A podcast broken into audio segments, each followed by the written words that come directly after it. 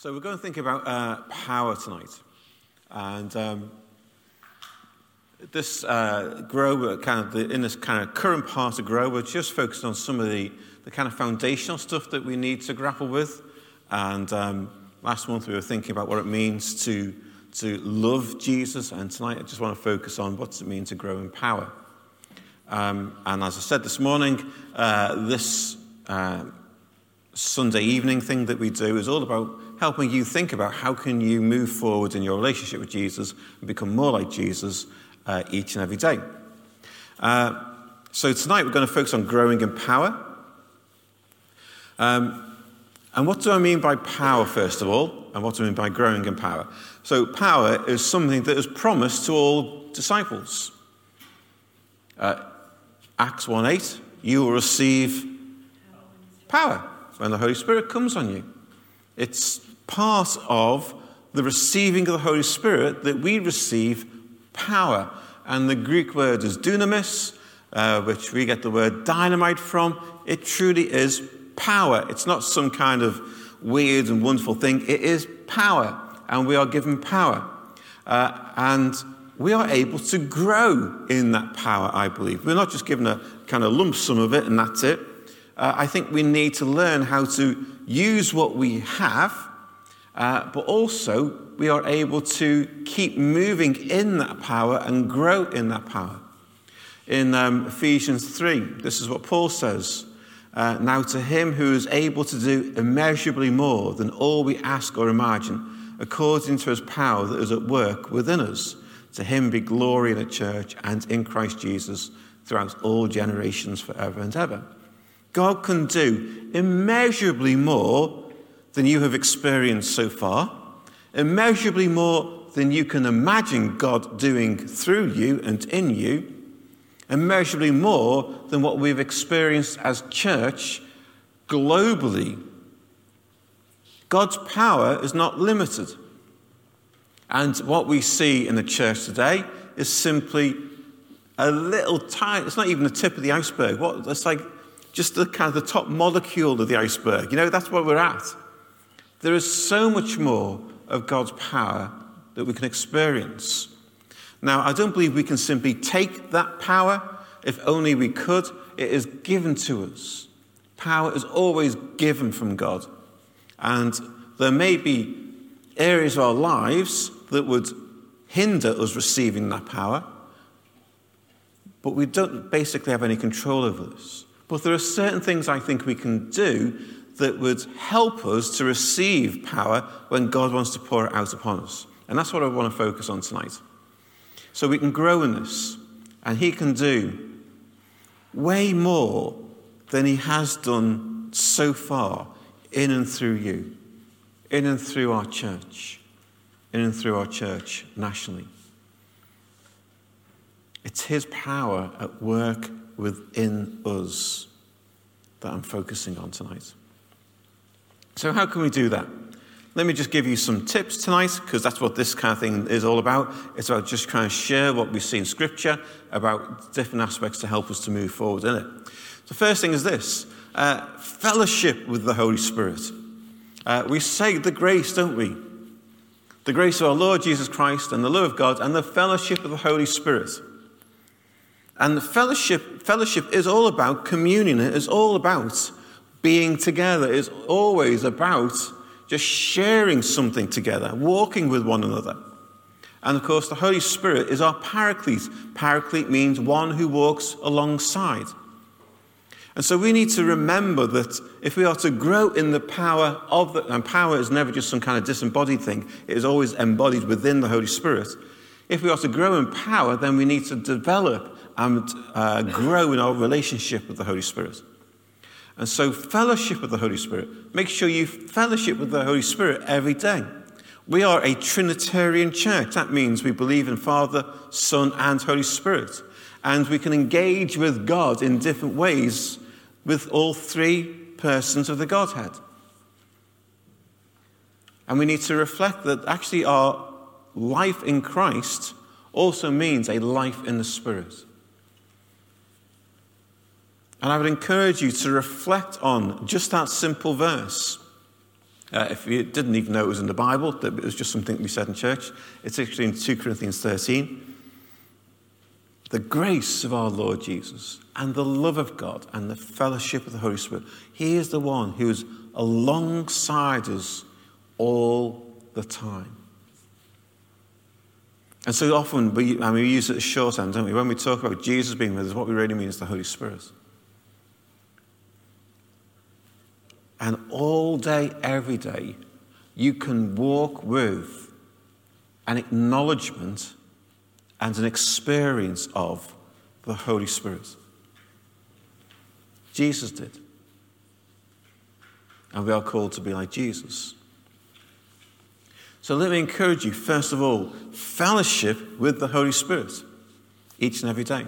Spend time with Him. Let your prayer time include an opportunity, a time to simply receive from the Holy Spirit, to ask Him to fill you again with power. The second thing is this do not grieve the Holy Spirit. Uh, there are two verses in the New Testament that indicate to us that there is something that we do, and it's never fully explained, unfortunately. Really frustrating, but it's not. Uh, but there are two things, two verses. One is uh, that the Spirit says, uh, sorry, says that the Spirit can be grieved. Do not grieve the Holy Spirit. And in 1 Thessalonians 5 says, Do not quench the Spirit. So there are things that we can do in life that would squash or grieve the Spirit of God. And I've heard it described like this that you know, one of the images of the Holy Spirit is a dove, and a dove is easily scared away. A dove is more uh, kind of f- uh, frightened or scared than a pigeon. It's not like a pigeon. Pigeons now are pretty bold, aren't they? You know, you can just walk past them and by your feet pecking away at things. But you can scare a dove away. And through your actions, through your behavior, through your sin, you can grieve and quench the Spirit of God within you. And we see it particularly in the Old Testament, where uh, the phrase that was often used in the Old Testament, and it's used in the New Testament as well, is anointing. So certain people were anointed by God in other words, they had something, not the whole work, but something of the work of the Spirit upon them. Kings, particularly, were anointed by God with the Holy Spirit. But they could lose that anointing. Judges, for instance, that happens a lot. So, Samson, and we all know the story of Samson. And he lost the anointing upon him because of his sinfulness, because of his lust after Delilah and power was taken away from him. That incredible strength, that was not a natural strength, it was a supernatural strength. It was taken away from him. And we all carry an anointing. It is uh, a proper New Testament phrase that we are anointed by God. And by that, what I think uh, the writers mean is that we, are, we all receive the, the Holy Spirit but the receiving of the Holy Spirit allows us to move in power in different ways. Each of us has a way of working in the power of God in different ways. Some of us are good at uh, just ministering to people for healing and wholeness. Some of us are good at preaching or whatever. Some of us are good at leading worship. Some of us are good at administration, which can be and is often a gift of the Holy Spirit. We can be anointed in that area but we can lose that anointing. It doesn't mean that you can't minister, it simply means that the thing that made you stand out in that area, that made you special, you suddenly lose something of that. And there are different times where uh, people have talked about this, and I've experienced it myself. So, uh, preaching, sometimes I've felt a, a particular anointing from God, like an extra sense of God's power at work in me as I've preached. And then other times I'm thinking, wow, where's the power gone? I need to step back and come back to God and think out, well, what, in what way may I have grieved the Holy Spirit.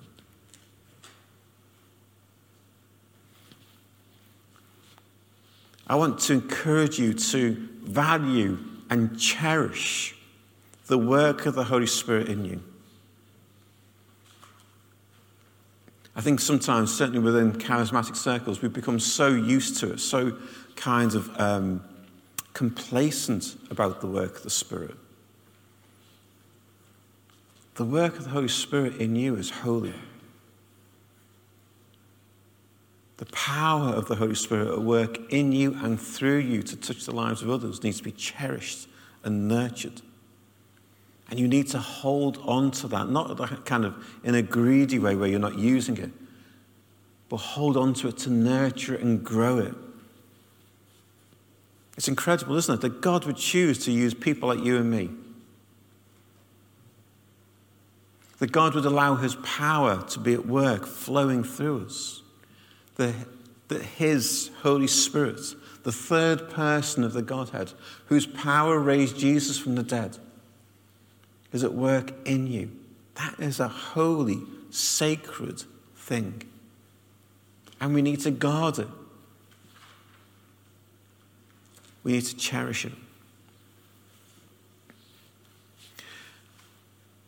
Next thing I would encourage you to do is to keep on learning, relearning sometimes, obedience.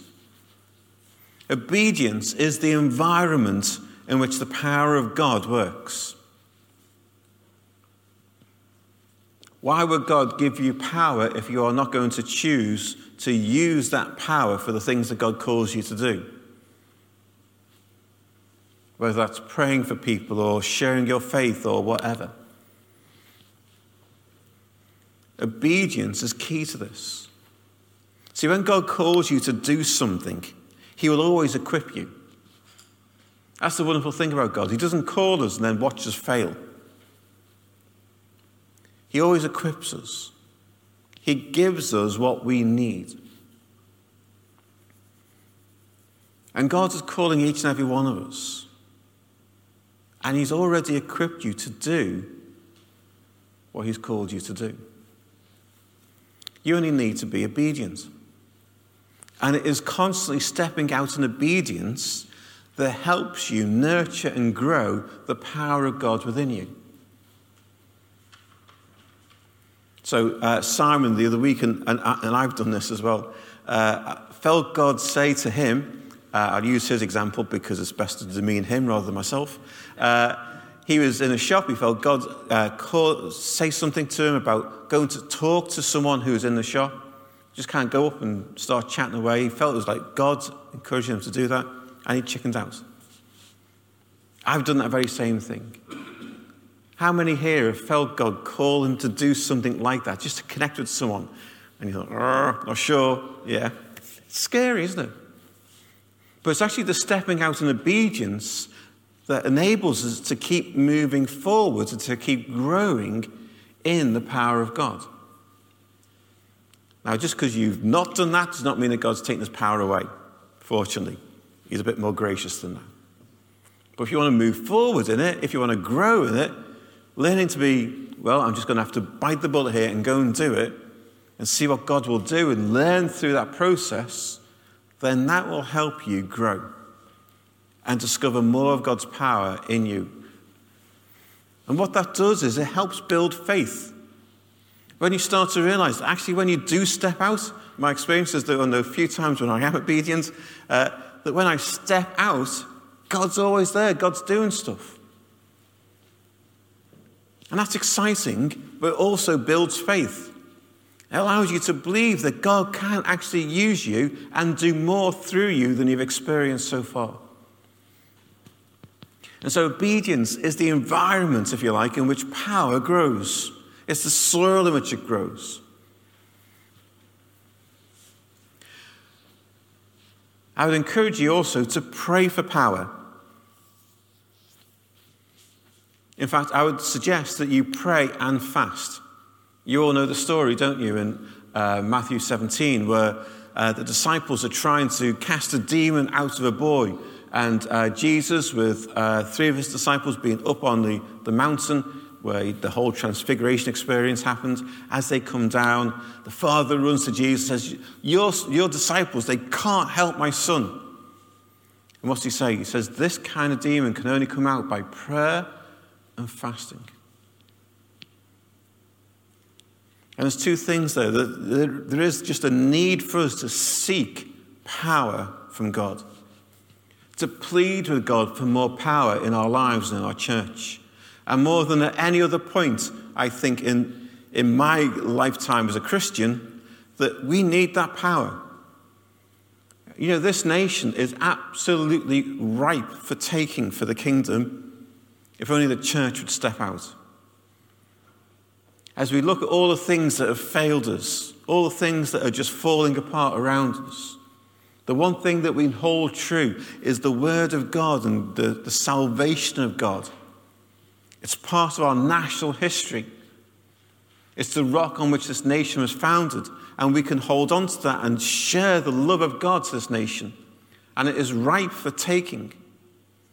But we need the power of God too. We can't just do that in our own strength. And there's something about fasting that releases something of the power of God. I don't know how that works. I don't know why fasting seems to do that, but I would encourage you to think about fasting regularly, whether that's simply a meal or a day, whatever. But to put alongside your pleading with God for power, fasting, giving up something, usually food, to to simply say to God, Look, I am serious about this. I am long, it, this means more to me than food itself. If we're to see power, then it will come through prayer and fasting.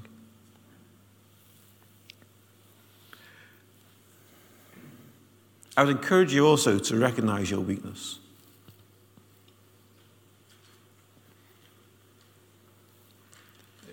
I, uh, I did a kind of Google, well, um, a search in my Bible app, uh, just looking for a particular verse about, you know, where Paul says, you know, uh, in my weakness, uh, your strength is made perfect. Uh, and I was actually surprised at how often that same idea comes up in Scripture. That it's in our weakness that God's power is made evident. So Romans 8:26 Paul says this in the same way the Spirit helps us in our weakness. We are weak, but the Spirit helps us. 2 Corinthians 12 is the one I was talking about. My grace is sufficient for you, my power is made perfect in weakness. Therefore, I'll boast all the more gladly about my weaknesses so that Christ's power may rest on me. 2 Corinthians 13 for to be sure, Jesus was crucified in weakness, yet he lives by God's power. Hebrews 11, where it talks about uh, how God quenched the fury of the, frame, the, the flames, whose weakness was turned to strength. See, sometimes we have to realize just how little we can do for God. That kind of jars with a lot of us because we are taught that, you know, wow, we're now the pinnacle of humanity. We've achieved so much. Kids these days are taught there's nothing they can't achieve. We've probably even taught that to our kids. You know, just if you put your mind to it, there's nothing that you can't achieve. And yet, in the kingdom of God, it's just the opposite. If we are to do the things of God, we must do it in the power of God, not in our own strength. And so I would encourage you, not in a kind of, you know, kind of self flagellation kind of thing about, you know, oh, I can't do anything, but to realize that compared to the power of God, you can do nothing. You can't heal anyone, you can't fix anyone. Christians love to try and fix people. We see other people as broken and we want to try and make them better. You literally cannot sort anyone out. if that's if the one thing I've learned in 30 odd years of ministry, it's that we can't fix anyone. God can, but unless that person is prepared to come to God and work with God on sorting out their issues, then nothing is going to happen. All you can do is take people to Jesus and see what they will do together. You can't do anything out of your own strength. It's not by might, it's not by power, but by my spirit, says the Lord. And so realize your own weakness. Watch yourself when you are ministering to people. How, much of it are you trying to fix them? How much of it is simply about you trying to look good? Because for all of us, it's the same. We all have mixed motives when it comes to helping people.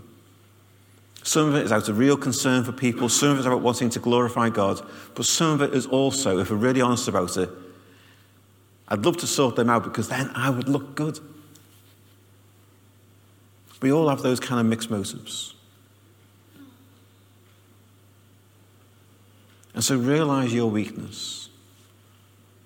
And when you realize your weakness, you realize just how much you have to rely on the power of God in order to achieve anything.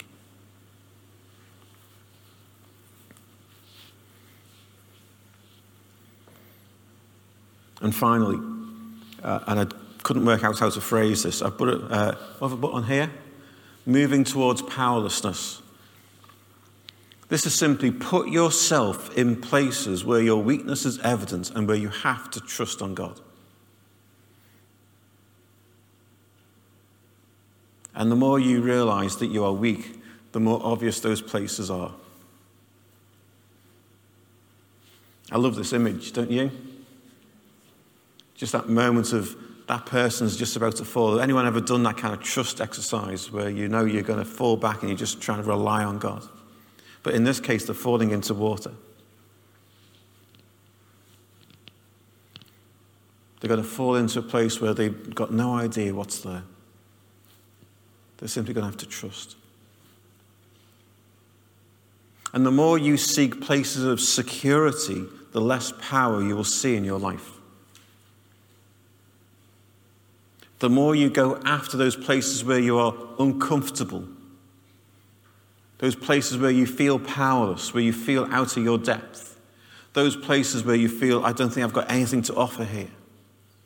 Those are the places that you need to move towards in order to see the power of God at work. So, whether it's on uh, praying for healing, there's nothing that we can do to heal anyone. But you're putting yourself in a place where I'm simply going to trust God for this. And yet, there's so many other op- opportunities to do that, whether it's at work where you're going to perhaps share your faith, where you feel absolutely inadequate to the questions that people will ask you. And that the more though you put yourself out there, the more God will use you and the more power you'll see. It's only by consistently doing that on a regular basis, learning from every experience, trusting God every moment, that you'll start to see the power of God at work. Our natural tendency, and I said this this morning, is to move towards comfort and security. And yet, that is the very opposite of where Jesus and the Holy Spirit would want to take us. We all love, don't we, the stories of missionaries who, who did incredible things and saw incredible acts of God's power. And yet they were the ones, aren't they, who headed off to places of absolutely insecurity, of absolute danger. It's there in those places where they had only the power of God to rely on that they saw the power of God at work. And you do not have to go to Outer Mongolia to experience that. You simply have to go to Duke Street or on Lord Street or wherever. Because the experience can still be the same there. Move towards those places where you feel most uncomfortable. And in those places, ask God, what would you have me do here? And be brave enough to do it.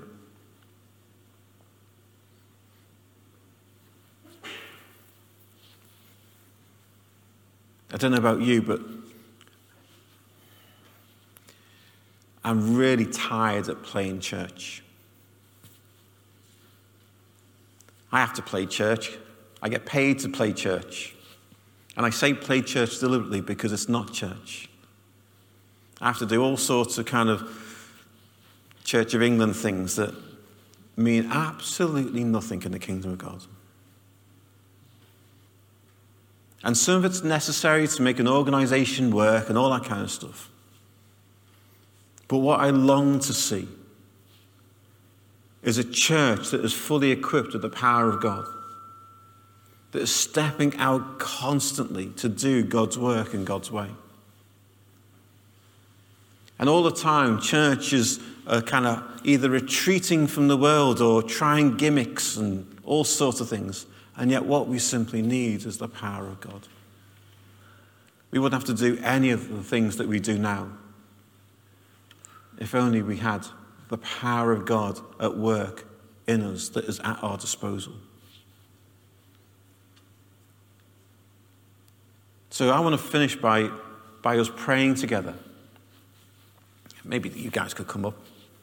Um, I was, trying, I was just trying to work out how would we finish this tonight. And I think what we should do is maybe just for a few moments, some of us just pray for the power of God for the power of God to fall upon us as individuals and to fall upon us as church. And my heart's desire is that before I die, and that's not long now, it's get, I mean, I've had this desire for a long time, and I still have that desire, and time's getting short. My desire is to see revival. I would love to see and experience revival where we see hundreds and thousands of people coming to Jesus, where incredible things happen, where God is doing miracle after miracle after miracle. That place, revival is always that place where there's a, a thin space between earth and heaven. And God just pours out His Spirit, and people get saved miraculously. And people get healed, and relationships get restored, and purpose is given to people. And the church truly becomes the church. And I long to see that before I die. Anyone else feel that way? So, what I'd love you to do is just to stand.